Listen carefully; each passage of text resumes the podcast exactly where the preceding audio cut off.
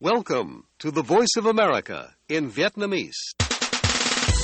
Direct from Washington, the voice of America, VOA. Ban Việt ngữ Đài Tiếng Nói Hoa Kỳ VOA kính chào quý vị.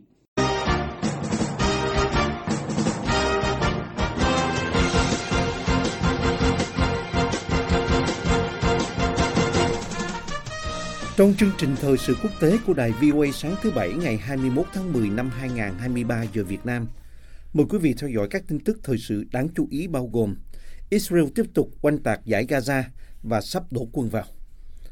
Tổng thống Biden có ý so sánh hành động của Hamas với hành động của ông Putin. Hamas and Putin represent different threats, but they share this in common. Tổng thống Biden nói, Hamas và ông Putin đại diện cho những mối đe dọa khác nhau, nhưng họ có điểm chung. Cả hai đều muốn tiêu diệt một nền dân chủ láng giềng. Điện Kremlin nói việc Tổng thống Biden so sánh Tổng thống Putin với Hamas là điều không thể chấp nhận được.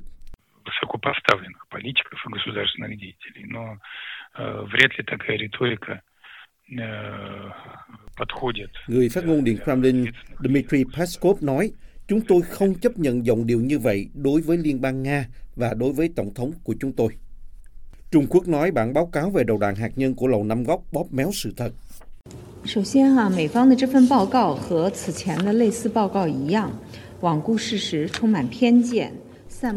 Người phát ngôn Bộ Ngoại giao Mao Ninh nói, trước hết bản báo cáo của Hoa Kỳ giống như các bản báo cáo tương tự trước đó, phớt lờ sự thật, đầy thành kiến và lan truyền giả thuyết về mối đe dọa do Trung Quốc gây ra. Mời quý vị theo dõi thông tin chi tiết. Hôm thứ Sáu, Israel sang phẳng một quần ở phía bắc Gaza sau khi cảnh báo các gia đình vẫn còn ở đó rằng họ có nửa tiếng để chạy đi. Israel cũng đã ra lệnh sơ tán thị trấn lớn nhất của nước này gần Lebanon. Cùng lúc họ nói rõ rằng mệnh lệnh đổ quân vào Gaza sẽ sớm được ban hành. Ở Washington, trong một bài phát biểu trên truyền hình, Tổng thống Mỹ Joe Biden đề nghị nhân dân Mỹ chi thêm hàng tỷ đô la để giúp Israel chống lại Hamas. Ông nói rằng nhóm này tìm cách tiêu diệt nền dân chủ của Israel.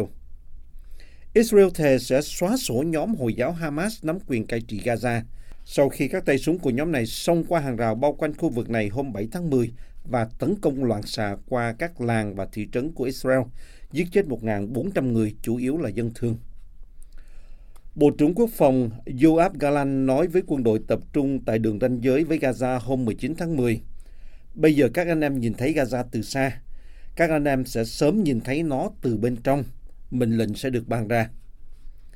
Trong nhiều ngày nay, Israel tấn công Gaza bằng các cuộc không kích và đưa 2,3 triệu người dân ở khu vực này vào cảnh bị bao vây triệt để. Israel cấm vận chuyển ngay cả thực phẩm, nhiên liệu và vật tư y tế. Các quan chức Palestine cho hay kể từ ngày 7 tháng 10, 3.785 người Palestine đã thiệt mạng, trong đó có hơn 1.500 trẻ em. Liên Hiệp Quốc cho biết hơn một triệu người đã bị mất nhà cửa. Israel đã yêu cầu tất cả dân thường sơ tán khỏi nửa phía bắc của giải Gaza, bao gồm thành phố Gaza, nhưng nhiều người vẫn ở lại nhà của họ. Tại Zahra, một thị trấn ở phía bắc, người dân cho biết toàn bộ quận gồm khoảng 25 tòa nhà chung cư cao tầng dường như đã bị san bằng. Tòa Thượng phụ Chính thống giáo Jerusalem, giáo phái Thiên Chúa giáo chính của người Palestine, cho hay lực lượng Israel đã tấn công nhà thờ Saint Porphyrius ở thành phố Gaza. Một nhân viên dân phòng cho biết hai người ở các tầng trên sống sót, những người ở tầng dưới đã thiệt mạng và vẫn còn nằm trong đống đổ nát. Văn phòng các vấn đề nhân đạo của Liên Hiệp Quốc cho hay hơn 140.000 ngôi nhà, gần 1 phần 3 tổng số nhà ở Gaza đã bị hư hại, trong đó gần 13.000 ngôi nhà đã bị phá hủy hoàn toàn. Trong khi quân đội Israel tập trung xung quanh Gaza và chờ lệnh đổ quân vào, xung đột cũng đang lan sang hai mặt trận khác, khu bờ Tây và biên giới phía Bắc của Israel với Lebanon. Bộ Quốc phòng đã ra lệnh cho cư dân Kiryat Shmona, thị trấn lớn nhất của Israel gần biên giới Lebanon, hãy sơ tán đến nơi ở tạm. Các cuộc đụng độ ở vùng biên giới giữa Israel và phong trào Hezbollah của Lebanon gần đây đã có mức độ đẫm máu nhất kể từ cuộc chiến toàn diện năm 2006. Tại khu bờ Tây, Bộ Y tế Palestine cho hay 13 người đã thiệt mạng, trong đó có 5 trẻ em, sau khi quân đội Israel đột kích rồi phát tín hiệu đề nghị không kích vào trại tị nạn Nur Shams gần Turkham. Vùng lãnh thổ này, nơi người Palestine có quyền tự trị hạn chế trong khi vẫn bị quân đội Israel chiếm đóng, gần đây đã có những cuộc đụng độ chết chóc nhất kể từ khi cuộc nổi dậy Intifada lần thứ hai kết thúc vào năm 2005. Giới ngoại giao lo ngại xung đột có thể lan rộng hơn nữa. Lầu Năm Góc cho biết hôm 19 tháng 10 rằng một tàu chiến của Hải quân Hoa Kỳ hoạt động ở phía bắc Biển Đỏ đã bắn chặn ba tên lửa hành trình và một số máy bay không người lái do phong trào Houthi ở Yemen phóng đi có khả năng hướng tới Israel. Houthi giống như Hamas ở Gaza và Hezbollah của Lebanon được Iran hậu thuẫn. Iran ca ngợi các cuộc tấn công của Hamas vào Israel, mặc dù Iran phủ nhận chuyện đứng sau hành động đó. Cho đến nay, phần lớn các nhà lãnh đạo phương Tây đều bày tỏ ủng hộ chiến dịch của Israel chống Hamas, mặc dù ngày càng có nhiều lo ngại về nỗi thống khổ của dân thường ở Gaza, nơi vẫn chưa nhận được viện trợ dù đã có những lời hứa từ lâu. Israel nói rằng họ sẽ không cho phép viện trợ đi từ lãnh thổ của mình tới Gaza cho đến khi nào hơn 200 con tin bị các tay súng bắt giữ được thả tự do.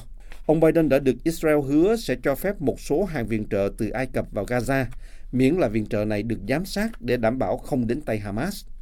Cho đến nay, các xe tải vẫn phải chờ ở bên phía Ai Cập.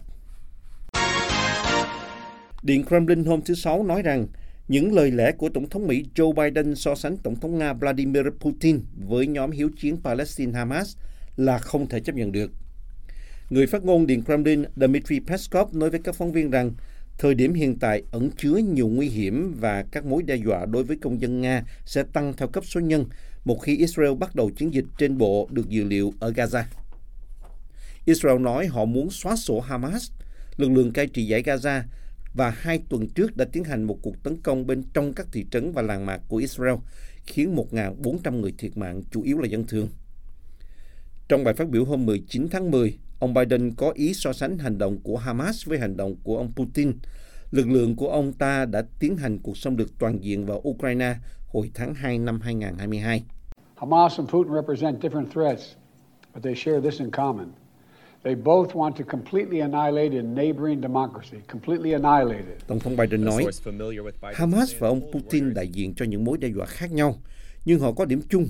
Cả hai đều muốn tiêu diệt một nền dân chủ láng giềng высокопоставленных политиков и государственных деятелей. Но э, вряд ли такая риторика э, подходит для, для ответственных Ông лидеров. Peskov cho rằng, những lời lẽ quá đà như vậy hầu như không phù hợp với những nguyên thủ quốc gia có trách nhiệm và những lời lẽ như vậy hầu như không thể chấp nhận được đối với chúng tôi. Chúng tôi không chấp nhận giọng điệu như vậy đối với Liên bang Nga và đối với tổng thống của chúng tôi. Для нас. Мы не приемлем такой тон в отношении э, Российской Федерации, в отношении нашего президента. Ông Peskov từ chối cho biết ai sẽ đại diện cho Nga tại Hội nghị Thượng đỉnh Hòa bình vào ngày 21 tháng 10 bàn về cuộc xung đột Palestine ở Cairo và đề nghị phóng viên nêu câu hỏi này với Bộ Ngoại giao Nga. The voice of America, VOA. Đại sứ quán Mỹ tại Budapest nói hôm thứ Sáu rằng Mỹ quan ngại về mối quan hệ của Hungary với Nga và thấy rằng quyết định của Thủ tướng Viktor Orbán gặp Tổng thống Nga Vladimir Putin thật đáng lo. Ông Orbán họp song phương với ông Putin hôm 17 tháng 10 bên lề diễn đàn vành đai và con đường ở Bắc Kinh. Ông là nhà lãnh đạo duy nhất thuộc EU tham dự diễn đàn và cũng duy trì mối quan hệ chặt chẽ với ông Putin kể từ khi Nga xâm lược Ukraine vào ngày 24 tháng 2 năm 2022. Đại sứ Mỹ tại Hungary David Pressman nói trong một tuyên bố Mỹ quan ngại về mối quan hệ của Hungary với Nga. Đầu tuần này, ông Pressman viết trong một bài đăng trên mạng xã hội X, lãnh đạo Hungary chọn lập trường là đứng về phía một người có lực lượng chịu trách nhiệm về tội ác chống lại loài người ở Ukraine và làm như vậy một mình trong số các đồng minh của chúng tôi. Hungary, nước cũng là thành viên của NATO, đã phản đối nhiều sáng kiến của EU về trợ giúp Ukraine chống lại lực lượng Moscow. Hungary nhập phần lớn dầu thô, khí đốt từ Nga. Ông Orbán nói với ông Putin trong cuộc gặp ở Bắc Kinh rằng Hungary không bao giờ muốn chống Nga và vẫn cố giữ các mối liên lạc song phương. Đài châu Âu tự do đưa tin rằng sau cuộc gặp của ông Orbán, các đại sứ của các nước NATO và Thụy Điển có trụ sở ở Budapest đã họp lại với nhau để thảo luận về mối lo ngại của họ về mối quan hệ ngày càng tăng của Hungary với Moscow. Phụ tá chính trị hàng đầu của ông Orbán là Balázs Orbán đã phản bác những lời chỉ trích của Hoa Kỳ trong một bài đăng trên X hồi đầu tuần này, nói rằng Hungary đã chán ngấy sự đạo đức giả của đại sứ Hoa Kỳ. Mối quan hệ giữa Budapest và Washington đã trở nên xấu đi trong năm qua do Hungary kéo dài quá trình phê chuẩn việc Thụy Điển gia nhập NATO. Bộ Ngoại giao Trung Quốc nói hôm thứ Sáu rằng một bản báo cáo của Lầu Năm Góc Mỹ chứa đầy định kiến và bóp méo sự thật. Bản báo cáo viết rằng Trung Quốc có thể sẽ có hơn 1.000 đầu đạn hạt nhân vào năm 2030. Vẫn bộ của Trung Quốc khẳng định rằng nước này không có ý định tham gia vào một cuộc chạy đua vũ trang hạt nhân.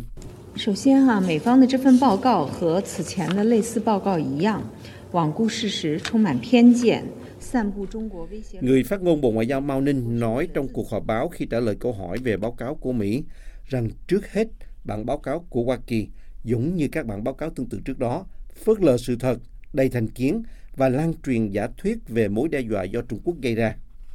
Bà Mao không đi vào các chi tiết.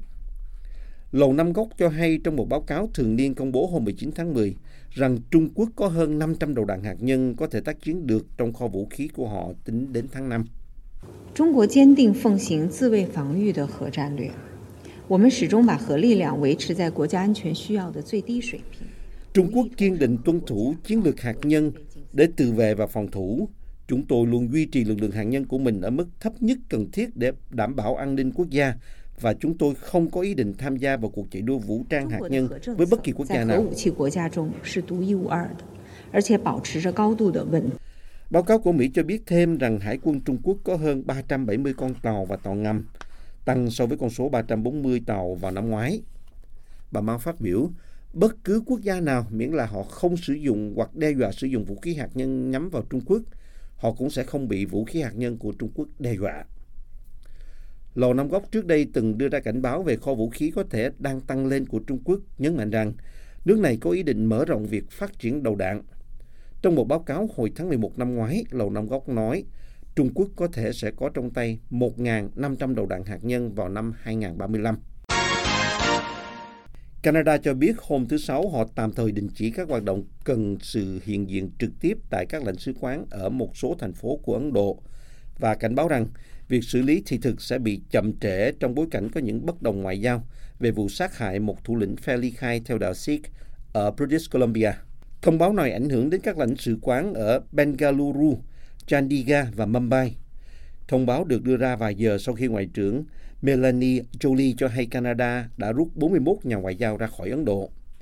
Cho dù có cuộc tranh cãi này, hai nguồn tin cấp cao trong chính phủ Ấn Độ nói với Reuters rằng mối bất hòa sẽ không nảy sinh thành ra tranh chấp thương mại hoặc ảnh hưởng đến hoạt động đầu tư, với thực tế là hàng nhập khẩu từ Canada vẫn tiếp tục chảy vào Ấn Độ. Thương mại song phương giữa hai nước chạm mốc 8 tỷ đô la vào năm 2022. Tháng trước, Ấn Độ yêu cầu Ottawa giảm sự hiện diện ngoại giao sau khi Thủ tướng Justin Trudeau nêu ra những bằng chứng đáng tin cậy, theo các dùng từ của ông, về khả năng có mối liên hệ giữa các đặc vụ Ấn Độ sau vụ sát hại nhân vật Hardeep Singh Nijjar. Ấn Độ phủ nhận chuyện họ có bất cứ liên quan gì đến vụ nổ súng bên ngoài một ngôi đền đạo Sikh hồi tháng 6. Podcast Thời sự quốc tế của Đài Tiếng Nói Hoa Kỳ VOA cập nhật tin tức thời sự quốc tế mới nhất mỗi ngày, các chuyên mục đặc biệt về Việt Nam và thế giới, các bài phỏng vấn, tường trình, bình luận và phóng sự của phóng viên và cộng tác viên đài VOA về các vấn đề liên quan đến Việt Nam và quốc tế. Mời quý thính giả đăng ký podcast Thời sự quốc tế VOA trên các ứng dụng Spotify, Google Podcast, Apple Podcast hay trên bất cứ ứng dụng phổ biến nào để nghe podcast Thời sự quốc tế VOA mới mỗi ngày.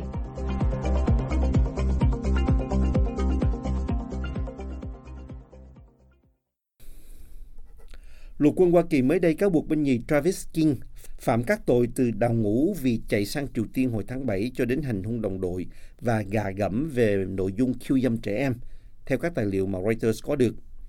Bản tin độc quyền của Reuters cho hay lục quân cáo buộc binh nhì King về 8 tội riêng rẽ, căn cứ vào Bộ luật Tư pháp quân sự thống nhất. Quân nhân 23 tuổi giờ đây đối mặt với một cuộc chiến pháp lý khó khăn sau khi anh này được thả khỏi nơi giam giữ của Triều Tiên hồi tháng 9. Trong một tuyên bố do người phát ngôn của gia đình cung cấp, mẹ của King, bà Claudine Gates đã bày tỏ tình yêu vô điều kiện của mình với con và đề nghị rằng con trai bà được hưởng sự suy đoán vô tội. Trong nhiều tuần, lục quân Hoa Kỳ đã trì hoãn việc trả lời các câu hỏi liệu Kim có bị kỷ luật hay không, nói rằng ưu tiên của họ là đảm bảo cho quân nhân này được chăm sóc phù hợp sau khi bị Triều Tiên giam giữ hai tháng. Anh này được Triều Tiên thả vào tháng 9 sau nhiều tuần đàm phán âm thầm với kết quả là chính phủ Thụy Điển tiếp nhận Kinh ở Triều Tiên và đưa anh này qua biên giới sang Trung Quốc để giao cho đại sứ Mỹ. Kinh đã được đưa đến một bệnh viện quân y ở Texas vào ngày 28 tháng 9 để đánh giá y tế, bao gồm cả sức khỏe tâm thần. Chưa có mấy thông tin chi tiết về việc King được đối xử ra sao khi bị giam giữ ở Triều Tiên và người lính này vẫn chưa công khai giải thích lý do bỏ chạy sang một trong những quốc gia tách biệt nhất thế giới vào ngày 19 tháng 7. Nhưng bản cáo buộc của lục quân quy kết rằng anh này có nhiều hành vi sai trái trước vụ việc đó, bao gồm cả việc cố gắng chạy trốn để không bị lục quân Mỹ giam giữ vào tháng 10 năm 2022. King bị buộc tội gạ gẫm một người dùng Snapchat vào tháng 7 năm 2023 để người này cố ý và sẵn sàng sản xuất nội dung khiêu dâm trẻ em. Anh ta cũng bị buộc tội sở hữu nội dung khiêu dâm trẻ em. Bên cạnh đó, anh ta bị buộc tội bất tuân lệnh vì rời khỏi căn cứ sau giờ giới nghiêm và uống rượu và vi phạm quy định của lục quân. Gia đình King đã thuê một đội ngũ pháp lý để bào chữa cho anh ta. King nhập ngũ vào tháng 1 năm 2021 đã phải đối mặt với hai cáo buộc về tội hành hung ở Hàn Quốc. Anh ta đã nhận tội về việc hành hung và phá hủy tài sản công vì làm hỏng xe cảnh sát. Thay vì nộp phạt, Kinh đã chọn việc bị giam giữ hơn một tháng ở Hàn Quốc. Kinh phải đối mặt với biện pháp kỷ luật ở Hoa Kỳ sau khi được thả ra khỏi nơi giam giữ ở Hàn Quốc. Anh ta đang trên đường về nước thì bỏ trốn khỏi sân bay quốc tế Seoul và đi tham quan theo một chương trình dân sự tới khu vực biên giới giữa Triều Tiên và Hàn Quốc. Sau đó Kim lao nhanh qua biên giới sang Triều Tiên. Anh ta ngay lập tức bị giam giữ ở Triều Tiên. Tội danh thứ ba được nêu ra với King là tội đào ngũ. Lục quân nói rằng, King rời khỏi lực lượng này ở Hàn Quốc với ý định bỏ đi lâu dài và đã vắng mặt trong hành động đào ngũ cho đến khoảng ngày 27 tháng 9 năm 2023. Chương trình thời sự quốc tế của đài VOA xin được kết thúc ở đây. Hẹn gặp lại quý thính giả trong bản tin thời sự quốc tế ngày mai. This program has come to you from the Voice of America, Washington.